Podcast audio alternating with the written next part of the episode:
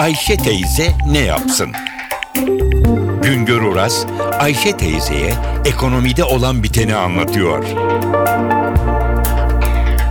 Merhaba sayın dinleyenler, merhaba Ayşe Hanım teyze, merhaba Ali Rıza Bey amca.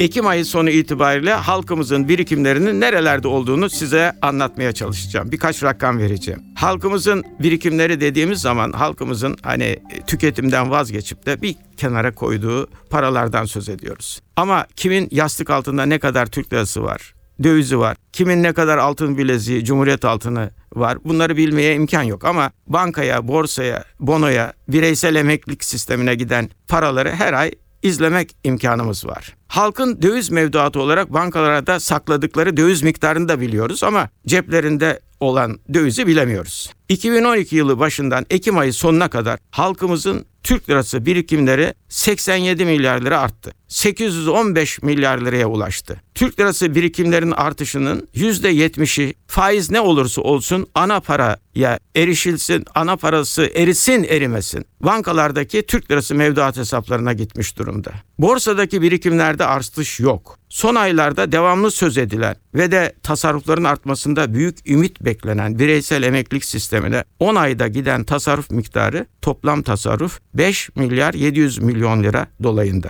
Toplam tasarruf artışında bireysel emeklilik sistemi yüzde altı virgül beş oranında pay almış. Bireysel emeklilik sistemine de biriken para yirmi altı milyar liraya ulaştı. Toplam Türk lirası birikimlerin şimdilik sadece yüzde dört virgül sekizi büyüklüğünde.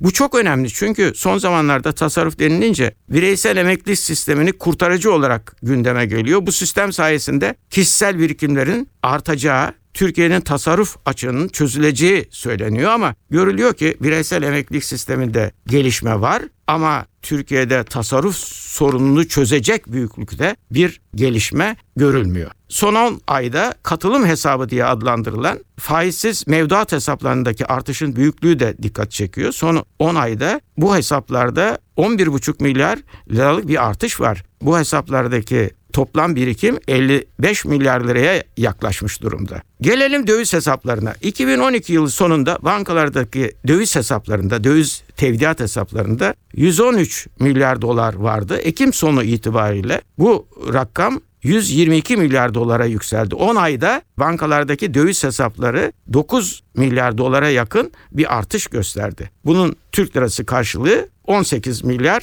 lira dolayında. Demek ki halkımız son on ayda Türk lirası olarak altmış milyar Türk lirası, döviz olarak da, döviz karşılığı olarak da on yedi on sekiz milyar Türk lirası birikim yapmış. Görülüyor ki halkımız Türk lirası da biriktirse, döviz de biriktirse bankalarda bunları Türk lirası mevduat hesabına, döviz tevdiat hesaplarında saklamayı tercih ediyor. Bir başka söyleşide tekrar birlikte olmak ümidiyle şen ve esen kalınız sayın dinleyenler.